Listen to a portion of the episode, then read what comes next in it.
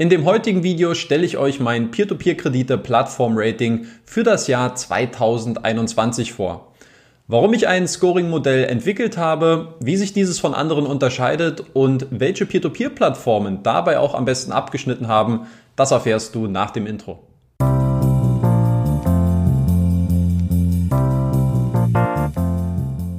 Und damit herzlich willkommen zu einem neuen Video auf Rethink Peer-to-Peer-Kredite, dem YouTube-Kanal für ausführliche Analysen und tiefgründigem Hintergrundwissen zu Peer-to-Peer-Krediten. Heute ist es das erste neue Video im Jahr 2021, deswegen möchte ich ganz kurz die Gelegenheit nutzen, all meinen Zuschauern und auch meinen Abonnenten ein gesundes, ein erfüllendes und erfolgreiches Jahr 2021 zu wünschen. Ich persönlich für meinen Teil habe mir auf jeden Fall vorgenommen, wieder meinen Beitrag zu leisten und euch auch in diesem Jahr wieder mit sehr ausführlichen Analysen zu Peer-to-Peer-Krediten zu versorgen und hoffe, dass ihr ähm, auch aus finanzieller Hinsicht hier das ein oder andere für euch mitnehmen könnt. Das Thema heute ist mein Peer-to-Peer-Kredite-Plattform-Rating. Das ist eine Idee, die ich ähm, schon etwas länger verfolgt habe. Ich glaube, es ist vielleicht jetzt so sechs bis neun Monate her. Und ich habe mir überlegt, wie könnte man eigentlich mit einem Scoring-System die qualitativ guten von den eher schlechteren Peer-to-Peer-Plattformen unterscheiden? Welche Kriterien müsste man dafür anwenden und mit welchem Punktesystem könnte man das Ganze auch abbilden? Es ist tatsächlich eine berechtigte Frage, warum man sowas überhaupt machen sollte. Viele, die auf meinem Blog zum Beispiel immer mal vorbeischauen, die wissen zum Beispiel auch, dass es dort einen Peer-to-Peer-Plattformen-Vergleich gibt, wo man sich die ähm, größten und aus meiner Sicht auch besten europäischen ähm, Peer-to-Peer-Plattformen ansehen kann, miteinander vergleichen kann und dort bereits nach Kriterien wie Gebühren, Sekundärmarkt, Herkunft, äh, Rendite, also mit sehr vielen Faktoren bereits miteinander vergleichen kann. Ich glaube aber, dass so ein Scoring-System und so ein Peer-to-Peer-Kredite-Plattform-Rating nochmal eine bessere Vergleichbarkeit herstellt äh, zwischen den einzelnen Plattformen und vor allen Dingen auch, dass hier mögliche Probleme offensichtlich werden und dass mögliche Risikofallen auch angesprochen werden. Und ähm, mit diesem Hintergrund und dem Gedanken, Kriterien anzuwenden, die objektiv sind, die kritisch sind und die fair sind, ähm, dass man damit ein gutes Gesamtbild bekommt, um ähm, die größten und wichtigsten Peer-to-Peer-Plattformen in Europa auch adäquat miteinander vergleichen zu können. Ich habe mir im Vorfeld natürlich schon ein paar Rating-Systeme angeschaut, äh, die es im In- als auch im Ausland gibt und muss sagen, bei den meisten hatte ich eher den Eindruck, dass die Aussagekraft dieses Ratings eigentlich relativ gering ist. Und das hat in erster Linie etwas damit zu tun, dass die Kriterien, äh, die für dieses System angewandt werden, aus meiner Sicht eine sehr, sehr geringe Aussagekraft besitzen und Deswegen würde ich euch jetzt, bevor ich äh, auf meine Faktoren zu sprechen komme und auf mein äh, Ergebnis meines Ratings, ähm, einfach mal für drei Faktoren sensibilisieren, auf die ihr persönlich auch mal achten könnt, wenn ihr so eine Art Peer-to-Peer-Kredite, Plattformen-Vergleich seht ähm, und wo ihr denn versuchen könnt zu hinterfragen, wie aussagekräftig ist tatsächlich auch dieses Rating. Der erste Faktor, auf den ihr mal achten könnt, das sind die subjektiven Kriterien. Die haben aus meiner Sicht nämlich eigentlich gar nichts in einem Rating-System zu suchen. Ich persönlich kann ich ja sagen, äh, mein Anspruch war es, Kriterien zu finden, die objektiv sind, die kritisch sind und die fair sind. Aber subjektive Kriterien, da habe ich ehrlich gesagt so ein bisschen meine Bauchschmerzen mit. Ähm, ich gebe euch mal zwei Beispiele. Als erstes zum Beispiel eine Mindestrendite. Ja, wenn man zum Beispiel sagt, ich erwarte mir von einem Peer-to-Peer-Investment eine Rendite von 10%, dann ist es vollkommen legitim, wenn ich als persönlich als individueller Investor äh, diesen Anspruch besitze, aber es ist eben etwas, was nur für mich gültig ist und äh, vielleicht nicht für andere Investoren. Und zum anderen sollte man auch überlegen, dass ähm, es natürlich immer auch ein bestimmtes Risiko-Rendite-Profil gibt. Äh, und das gilt natürlich auch für Peer-to-Peer-Kredite. Es gibt unterschiedliche Kreditarten. Und wenn man jetzt einen Maßstab anwendet, wie zum Beispiel 10 Prozent, was ja in Deutschland sehr geläufig ist, ähm, dann ist es eben so, dass man überproportional häufig auch die äh, Payday Loans, also die kurzfristigen Konsumkredite, äh, in diesem Rating bevorzugt im Vergleich zum Beispiel zu Immobilienkrediten oder auch zu Geschäftsdarlehen. Und insofern verzerrt es auch noch dieses Bild zusätzlich. Deswegen finde ich, ist das kein subjektives Kriterium, was äh, Anwendung finden sollte. Und ein zweites Beispiel, das sind auch die Sympathien, die man für eine bestimmte Peer-to-Peer-Plattform hegt oder eben auch nicht. Ähm, ich kann mich da persönlich auch nicht von frei machen. Auch ich habe natürlich bestimmte Präferenzen und finde das ein oder andere Team von einer Peer-to-Peer-Plattform sympathischer als das andere. Aber auch dann ist das äh, mein subjektives Empfinden und hat in einem Rating eigentlich nichts äh, zu suchen. Und ich kann mich auch noch sehr gut an ähm, meine Baltikum-Reise vom März 2019 19 erinnern, auch wenn es jetzt schon fast zwei Jahre her ist. Und äh, da muss ich ganz ehrlich sagen, von allen Plattformen, die ich besucht habe, hat Gruppier für mich äh, das Team gehabt mit dem äh, engagiertesten, mit dem sympathischsten Eindruck. Und daran merkt man auch, das ist natürlich ein subjektives Empfinden, was schön ist in dem Moment, ja, eine Art Momentaufnahme. Aber ich finde, es ersetzt eigentlich keinen ähm, objektiv äh, und qualitativ äh, guten Faktor, um wirklich auch äh, die Qualität einer Peer-to-Peer-Plattform zu bewerten. Ein zweiter Faktor, auf den ihr mal achten könnt, das sind aus meiner Sicht die überflüssigen Kriterien, also die Faktoren, die aus meiner Sicht eigentlich gar keine große Aussagekraft besitzen, aber dennoch in so einem Rating mit aufgeführt werden. Und auch hier habe ich äh, zwei Beispiele mal für euch. Zum Beispiel, wenn man sagt, man wünscht sich im Hinblick auf eine Diversifikation, dass man ein Kreditangebot über mehrere Länder hinweg verteilt ähm, angeboten bekommt.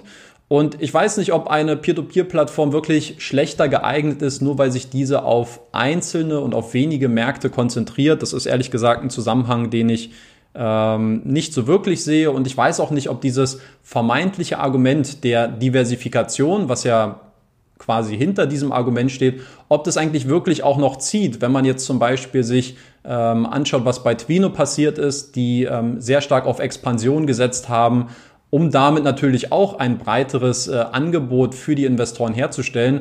Aber letztlich äh, hat sich Twino hier äh, sehr, sehr ordentlich auf die Lippe gebissen und deswegen weiß ich nicht, ob das jetzt auch ein, ein gutes Beispiel ist, ähm, um jetzt diese Diversifikation zu erzwingen. Aus meiner Sicht ähm, ganz klar, man muss nicht bei jeder Party mit dabei sein, die es irgendwo gibt. Ähm, wenn man kleine Märkte hat und dort sehr konzentriert vorgeht und sich dort ein gutes Standing erarbeitet, schafft es natürlich auch gewisse Abhängigkeiten, keine Frage.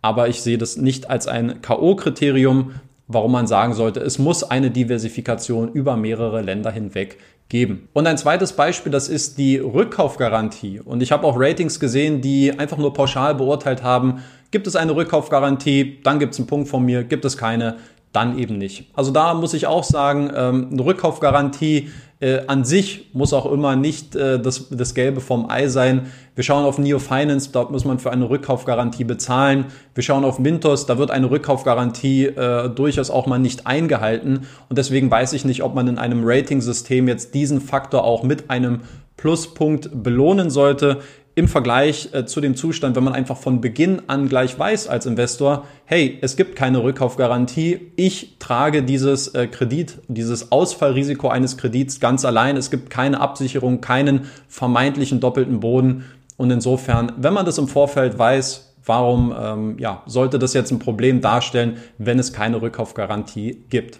Und ein dritter Faktor, auf den ihr mal achten solltet, das sind aus meiner Sicht fehlende bzw. unvollständige Kriterien. Und ich möchte euch das Ganze mal am Beispiel des Geschäftsberichts erklären.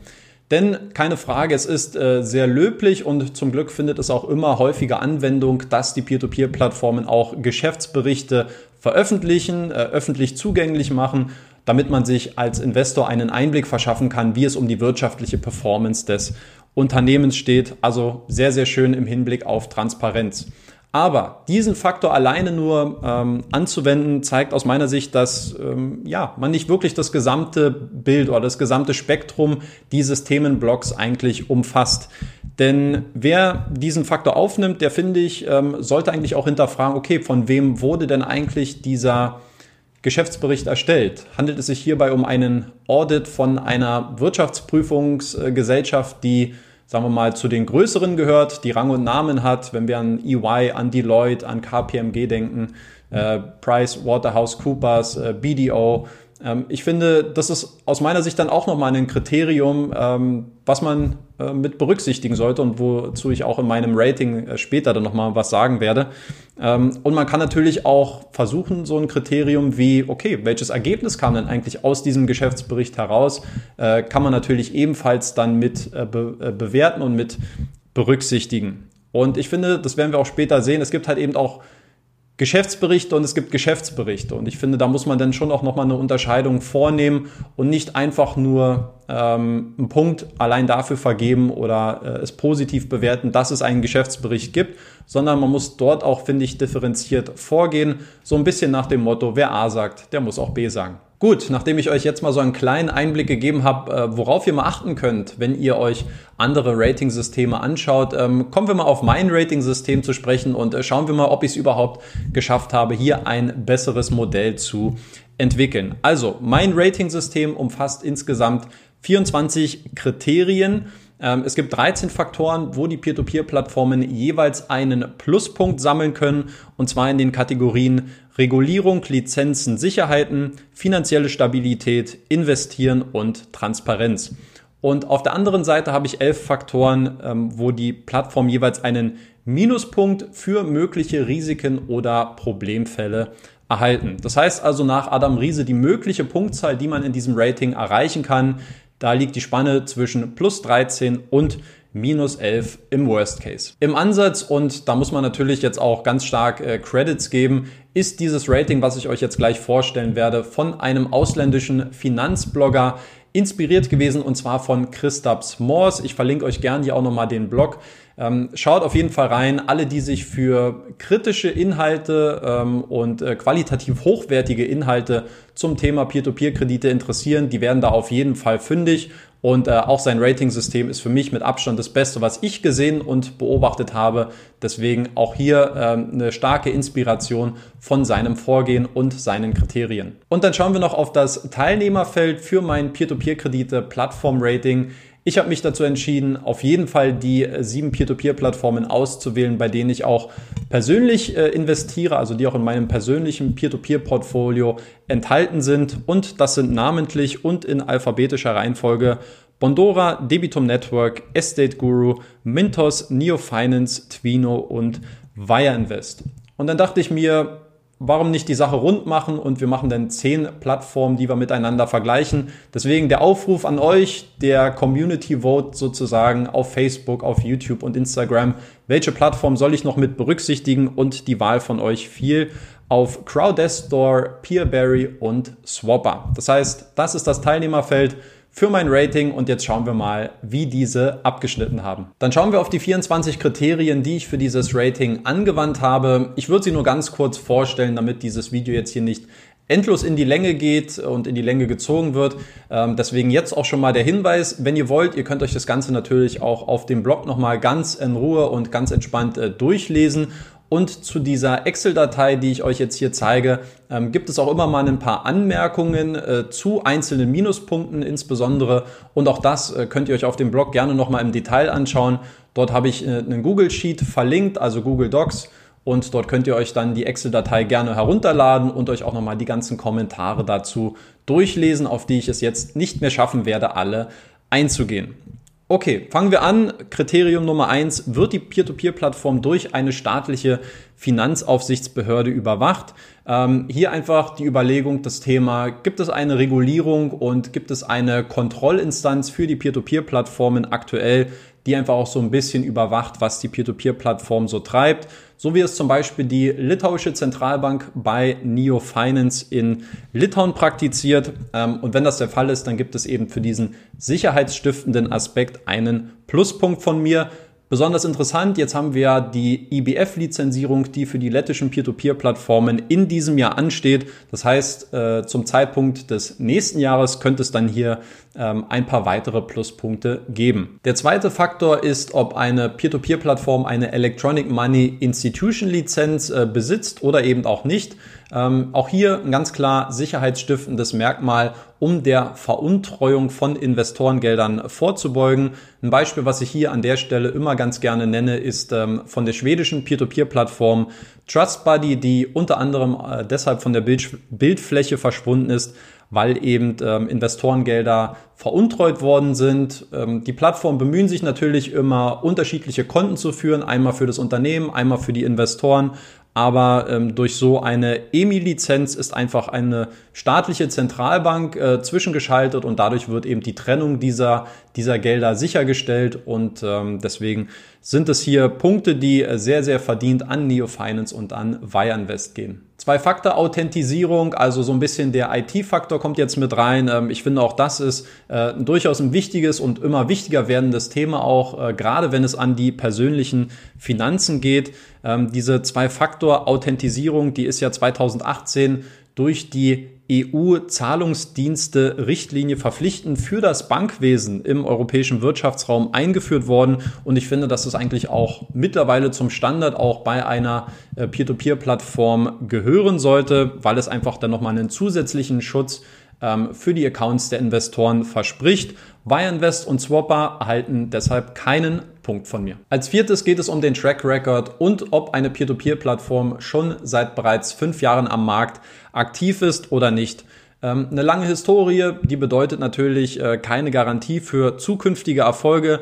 Dennoch finde ich, dass es äh, speziell in, in, so einem immer noch jungen Umfeld äh, und so einem jungen Sektor einfach anerkannt werden sollte. Ja, wenn es einfach schon einen gewissen Track Record bei den Plattformen von mindestens fünf Jahren Markterfahrung gibt. Stichtag hier ist übrigens der 31.12.2020. Das heißt, wenn alles gut gehen sollte, ähm, wird zum Zeitpunkt, zu diesem Zeitpunkt im nächsten Jahr, äh, wird es dann hoffentlich weitere Pluspunkte für Mintos, Wire Invest und für Swapper geben. Kleiner Hinweis noch, hierbei sind wirklich nur die Peer-to-Peer-Plattformen gemeint. Das heißt, es gibt natürlich bei Wire Invest oder bei Peerberry auch Kreditgeber im Hintergrund, die das Ganze schon deutlich länger machen, aber hier ist der Fokus wirklich allein auf die Existenz der Peer-to-Peer-Plattform. Dann kommen wir auf die angesprochenen Geschäftsberichte bei Punkt 6. Auch das für mich, ich hatte es bereits angedeutet, ganz klarer Vorteil im Hinblick ähm, auf Transparenz. Deswegen Debitum Network und Crowdestor bekommen hier in dieser Liste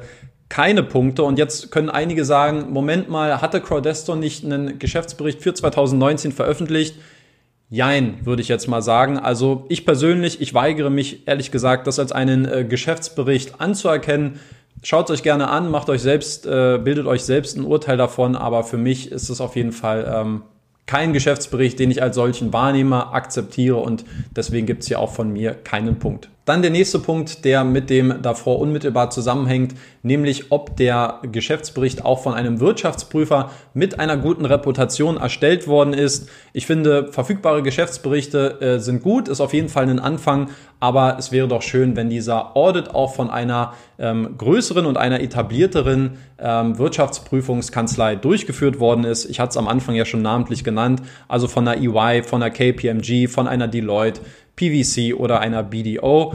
Klar, ich kann verstehen, viele werden jetzt sagen, na gut, EY und Wirecard hat ja auch super funktioniert. Ich ähm, verstehe das, ich gebe euch da auch recht. Ähm, dennoch finde ich, dass äh, zumindest in meinem Ranking ähm, ein ordentlicher Audit auch von einer großen Wirtschaftsprüfungsgesellschaft auch äh, wertgeschätzt und mit einem Punkt äh, belohnt werden sollte. Wir sehen zum Beispiel äh, bei Credit Star, also bei Ländermarket, dass der Wirtschaftsbericht äh, oder der Geschäftsbericht dort von einer Zweimann-Butze aus Estland durchgeführt worden ist. Und ich weiß nicht, wie aussagekräftig das am Endeffekt ist. Ähm, und deswegen gibt es in meinem Rating zum Beispiel für Peerberry und für Swapper keine Punkte. Und der dritte Punkt, der Vollständigkeit halber, ist das letzte Geschäftsjahr auch profitabel gewesen. Ähm, ich gebe zu, das ist so ein bisschen die Kirsche auf der Sahnetorte, denn äh, aus meiner Sicht äh, müssen wir keinen oder müssen wir Plattformen keinen Strick daraus drehen wenn diese sehr stark äh, ins Wachstum gehen, wenn sie sich Marktanteile sichern wollen, wenn sie wachsen wollen. Und deswegen ist es aus meiner Sicht äh, nicht verwerflich, wenn man auch mal kein profitables Geschäftsergebnis erzielt, aber auf der anderen Seite eine Plattform, die bereits jetzt ihre Finanzen äh, im Griff hat und vielleicht auch nachhaltig im Griff hat, so wie zum Beispiel Bondora, ähm, dann sollte das in diesem Rating auch mit einem Punkt belohnt werden. Ein verfügbares Auto-Invest-Tool als Faktor Nummer 8 ähm, sollte eigentlich zur normalen Grundausstattung einer jeden Peer-to-Peer-Plattform gehören. Es gibt natürlich auch Vorzüge, immer mal wieder auch Kredite manuell auszuwählen, um mal ein paar Dinge auszutesten, um ein besseres Gefühl und einen besseren Einblick auch für die Plattform zu bekommen. Ähm, langfristig, glaube ich, ist das automatisierte Investieren allerdings alternativlos, deswegen hier keinen Punkt für Crowdestor. Faktor Nummer 9 wird ein Zweitmarkt angeboten ähm, und die Idee dahinter ist aus meiner Sicht eigentlich eine der wichtigsten Fragen, die man sich als Investor stellen sollte, bevor man in Peer-to-Peer-Kredite investiert. Wie lange ähm, möchte ich mein Geld anlegen? Und wenn dann die Prognose und das Handeln im Einklang stehen, dann gibt es eigentlich gar keinen Bedarf für einen Zweitmarkt, also für einen Sekundärmarkt, und ich persönlich bin auch jemand, der äh, bis auf ganz wenige und vereinzelte Ausnahmen aus Testzwecken wohlgemerkt ähm, gar nicht darauf zurückgreift. Aber wir wissen alle, es kann immer auch mal wieder anders kommen. Und dann eröffnet so ein Sekundärmarkt natürlich eine schöne Möglichkeit, auch äh, sein Geld schneller zu liquidieren. Und wer diese Möglichkeit eines Early Exits äh, anbietet, der erhält dann hier auch in meinem Peer-to-Peer-Kredite-Plattform-Rating einen Punkt. Faktor Nummer 10. Wie sieht es um den Support einer Peer-to-Peer-Plattform aus? Werden die Anfragen schnell und auch zufriedenstellend beantwortet? Ich habe im Vorfeld dieses Ratings mal äh, mit einer anderen E-Mail immer mal ein paar äh, Support-Anfragen gestellt, um das Ganze zu überprüfen und muss sagen, ich habe hier eigentlich keine negativen Auffälligkeiten feststellen können. Ähm, falls ihr andere Erfahrungen gesammelt habt, schreibt mir das gerne mal in die Kommentare und der Hinweis, falls ihr, falls ihr auch mal Fragen habt äh, und mal eine andere, eine unabhängige Stimme hören wollt, dann äh, schaut doch mal im Peer-to-Peer-Kredite-Forum auf Facebook nach und stellt eure Fragen in der Community. Einen weiteren Punkt gibt es in meinem Rating, wenn die Peer-to-Peer-Plattform auch Analysen zur Qualität des Kreditportfolios bereitstellt, also zu Verspätungen, zu Ausfällen, zur Rendite, zur Erwartung, zur Kreditlaufzeit etc. Ähm, und hierbei ist übrigens nicht gemeint, dass man sich einfach nur einen Export seiner Kredite ziehen kann, sondern ob es auf der Plattform selbst auch die Möglichkeit gibt, ähm, dass dort das Kreditportfolio ausgewertet wird. Punkt Nummer 12 findet man Informationen über das Team auf der Webseite. Gesellschafterinformationen zu finden, da muss man persönlich immer mal ein bisschen tiefer graben, aber ich finde zumindest ähm, Angaben zum operativen Management, also wer ist der Geschäftsführer, wer ist der CEO, wer leitet die Finanzen, wer sind die wichtigsten Ansprechpartner in dem Unternehmen. Ich finde, dass das eigentlich auch zum Standard mittlerweile gehören sollte. Bondora, ähm, warum auch immer, gehört hier leider äh, nicht mit dazu in dieser Riege der anderen und deswegen gibt es hier auch keinen Punkt. Und den letzten Pluspunkt, den kann man noch ergattern, wenn es den Zugang zu allen Dokumenten gibt, also Sachen wie der Nutzungsvereinbarung zu Forderungsrechten, Pfandrechten, Garantien, AGBs und so weiter. Ähm, sich das Ganze durchzulesen, das habe ich äh, bei Mintos im letzten Jahr gemerkt, das ist auf jeden Fall nicht äh, vergnügungssteuerpflichtig, äh, wie Christian Röhl mal gesagt hat, so treffend. Ähm, und ich kann auch äh, jeden beruhigen, das gehört auch nicht zu meinen äh, bevorzugten Hobbys in der Freizeit. Ähm, aber was eben noch eklatanter ist, ist die Tatsache, wenn solche Dokumente fehlen ähm, und man sich im Endeffekt keinen richtigen Einblick in die eingegangenen Geschäftsbeziehungen machen kann. Und deswegen, ähm, ja, ich denke, dass sich hier durchaus Ungereimtheiten entdecken lassen. Wenn es allerdings ähm, nicht möglich ist, dann gibt es auch keinen Punkt. Und im zweiten Teil schauen wir dann auch noch kurz auf die möglichen Problemfälle und die Risiken, die in meinem Peer-to-Peer-Kredite-Plattform-Rating mit einem Minuspunkt abgestraft werden. Faktor Nummer 14, das sind die Interessenskonflikte, die womöglich bei einer Peer-to-Peer-Plattform vorliegen können. Die Frage ist immer, wer macht im Hintergrund mit wem Geschäfte. Ähm, es gibt ja die Ansicht, dass äh, es durchaus vorteilhaft sein kann, wenn es einfach ähm, Überschneidungen zum Beispiel auf Gesellschafterebene gibt zwischen unterschiedlichen Parteien, weil man Dinge denn vielleicht einfach enger und in besserer Zusammenarbeit abwickeln kann. Ich persönlich, das haben mich die Erfahrungen im letzten Jahr gelehrt, bin da auf jeden Fall kein äh, Freund davon und wenn diese Interessenskonflikte vorliegen, wird es auch in meinem Rating mit einem Minuspunkt abgestraft. Ähm, natürlich ist es immer nicht ganz einfach, diese Geschäftsbeziehungen im Hintergrund eins zu eins ausfindig zu machen. Ich kann hier nur mein Bestes geben. Falls ihr Dinge beobachtet oder seht, ähm, die mir hier entgangen sind, dann äh, lasst es mich gerne in den Kommentaren wissen. Faktor Nummer 15. Gibt es womöglich verdächtige Einschränkungen, wer auf eine Peer-to-Peer-Plattform zugreifen kann und wer nicht, basierend auf dem Land der Herkunft beziehungsweise aus welchem Land äh, die IP kommt. Ganz interessante Beobachtung. Gruppier ist ja zum Beispiel ein lettisches Unternehmen, das auch seine operativen Tätigkeiten von Lettland aus geführt hat. Und äh, insofern scheint es schon etwas verwunderlich, warum lettische Investoren, also ähm, oder Personen allgemein, die sich von Lettland aus mit einer lettischen IP ähm, versuchen wollen, Zugriff auf die Seite zu bekommen, warum das untersagt wird. Also ein sehr, sehr, ähm, eine sehr suspekte Vorgehensweise und insofern sollte man äh, da vielleicht auch mal drauf schauen. Gleiches gilt übrigens auch für Fast Invest. Ähm, es gibt da Seiten, wo ihr das ganz einfach machen könnt, wenn ihr zu GeoPika geht oder auch zu Loka Browser. Ähm, dort könnt ihr euch mal anschauen, wie die Peer-to-Peer-Plattformen auch vom Ausland aus äh, aussehen und ob man dort gegebenenfalls einen Zugriff auf die Webseite bekommt oder nicht. Faktor Nummer 16 ist eine Peer-to-Peer-Plattform unverständlich aufgebaut oder hart zu verstehen. Ich kann verstehen, dass man jetzt bei diesem Kriterium zum Beispiel sagt, hey, das ist ja eigentlich auch eher ein stark subjektiver Faktor und äh, ich gebe euch dort recht. Deshalb lasst uns gerne äh, in den Kommentaren dazu austauschen, wie ihr diesen Faktor bewertet. Meine Idee bei diesem Kriterium war, dass wenn eine Plattform unnötig kompliziert aufgebaut ist, wenn es sehr schwer fällt, dort zu investieren, wenn hier mögliche Hindernisse aufgebaut werden, ähm, dass ich für diesen Fall einen Punktabzug geben möchte. Das betrifft jetzt in diesem Rating nur Neo Finance, weil ich äh, ehrlich gesagt nicht verstehe, wie man das so kompliziert gestalten kann. Aber wie gesagt, das ist auch eine Art subjektiver Faktor, deswegen gerne mal in die Kommentare mit eurem Feedback dazu. Das gleiche gilt auch für den nächsten Faktor, nämlich ob die Renditen, die von einer Plattform beworben werden, ob die auch realistisch sind und ob die tatsächlich auch erzielt werden können. Mein Gedankengang dahinter ist eigentlich ganz einfach. Ähm, findet die Vermarktung quasi auf diese Rendite statt und bewirbt man eine Rendite, die im tatsächlichen, in der Realität eigentlich gar nicht erreicht werden kann. Also ist die Performance unter dem, was von der Plattform versprochen wird. Ähm, das, auch das ist natürlich irgendwo ein ähm, Faktor, der sehr schwer zu bewerten ist, weil wo geht das Ganze los?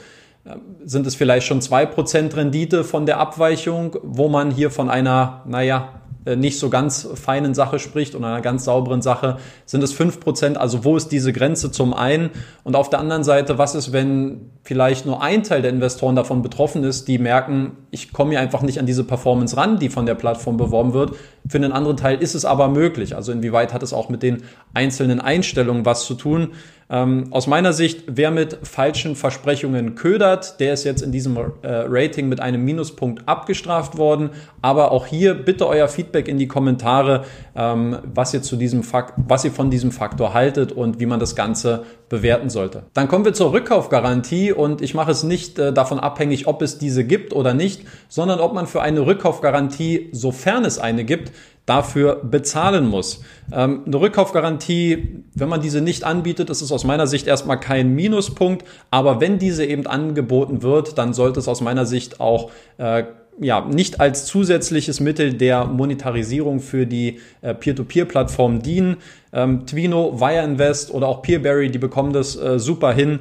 Bei Neo Finance allerdings gibt es einen Punktabzug. Ist das Management in Probleme verstrickt gewesen, die nicht erklärt werden können, beziehungsweise ähm, weicht man auch unangenehmen Fragen aus? Auch das ist ein weiterer äh, Punkt und ein weiterer Aspekt in meinem Rating. So ein bisschen nach dem Motto, keine Antwort ist auch eine Antwort. Ähm, wenn es Probleme gibt, wenn diese auftreten und es dafür keine offensichtlichen Erklärungen gibt, dann bedeutet das bei mir einen Punktabzug. Faktor Nummer 20 ist eigentlich relativ selbsterklärend. Sind die Gesellschafter eines Unternehmens oder aber auch die Mitarbeiter in früheren Geschäftsbeziehungen mal in einen vorsätzlichen Betrug beziehungsweise in in einem Scam verwickelt gewesen? Ähm, falls ja, dann muss dieses äh, Stigma auch als Bürde in meinem äh, Rating herhalten und die muss dann auch getragen werden. Faktor Nummer 21 und jetzt haben wir es auch gleich geschafft. Haltet noch ein bisschen durch, dann gibt es auch das Endergebnis. Also Faktor Nummer 21 gibt es plötzliche Veränderungen der Nutzungsbedingungen, wodurch Auszahlungen oder Prozesse gestoppt bzw. pausiert worden sind. Also hier der Gedankengang, wurden in der Vergangenheit äh, bereits Regeln verändert oder angepasst, wodurch sich dann auch negative Konsequenzen für die Investoren bemerkbar gemacht haben. Ich habe hier zum Beispiel mal das das Beispiel der Zeitplanverlängerung auf Mintos herangezogen, weshalb Investoren zum Beispiel mit ihrer Liquidität für die Kreditgeber haften mussten. Wenn es sowas gibt, dann gibt es auch einen Minuspunkt in meinem Rating und vielleicht als kleine Ergänzung, Partial Payments von Bondora werden sich jetzt vielleicht einige sagen, da wurden ja auch irgendwie ein paar Änderungen, Veränderungen vorgenommen. Allerdings äh, waren diese von Beginn an auch in den Nutzungsbedingungen kommuniziert und so definiert gewesen. Man hätte es vielleicht ein bisschen effektiver äh, und offener im Vorfeld schon kommunizieren können. Aber faktisch hat Bondora hier nicht gegen äh, bestehende Regelungen verstoßen, deswegen hier auch keinen Punktabzug. Punkt Nummer 22 ist, glaube ich, ebenfalls relativ selbsterklärend. Gibt es Probleme mit dem Bankkonto? Wurde die Bank relativ häufig gewechselt oder ist man bei einer Bank mit einem schlechten Ruf?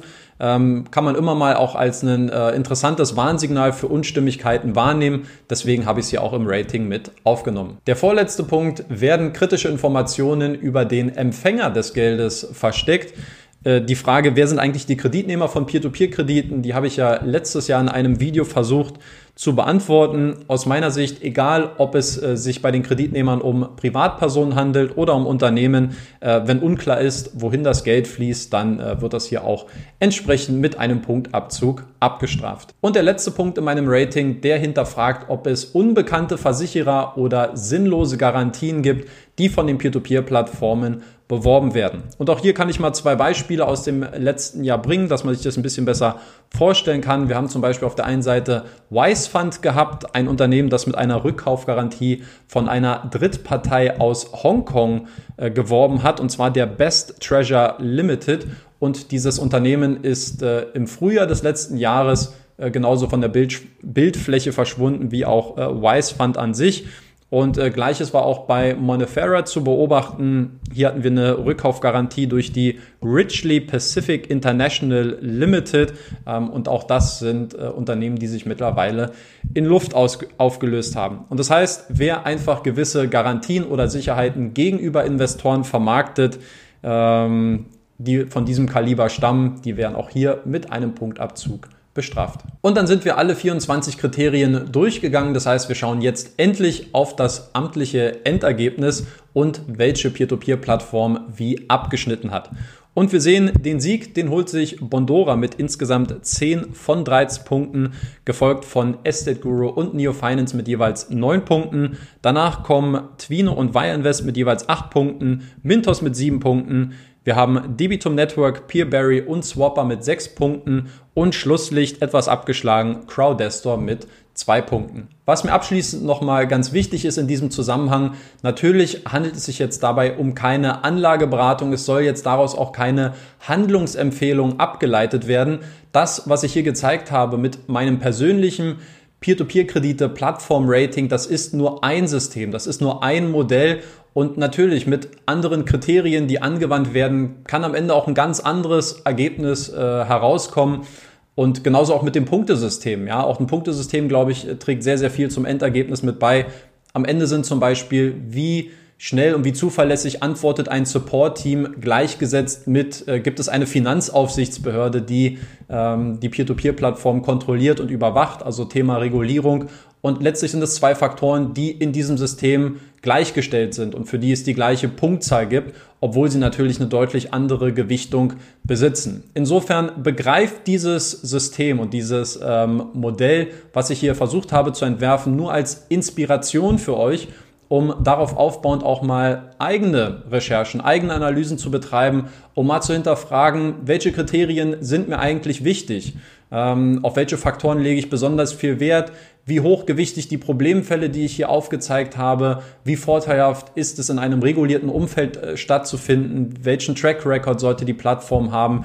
Also ich glaube, dass es hier sehr, sehr viele Anhaltspunkte gibt, die einfach nur als Input für euch dienen sollen, sich mal ein bisschen tiefer mit den Kriterien und auch differenzierter mit den einzelnen äh, Peer-to-Peer-Plattformen zu beschäftigen. Das war zumindest der Ansatz von meinem Rating.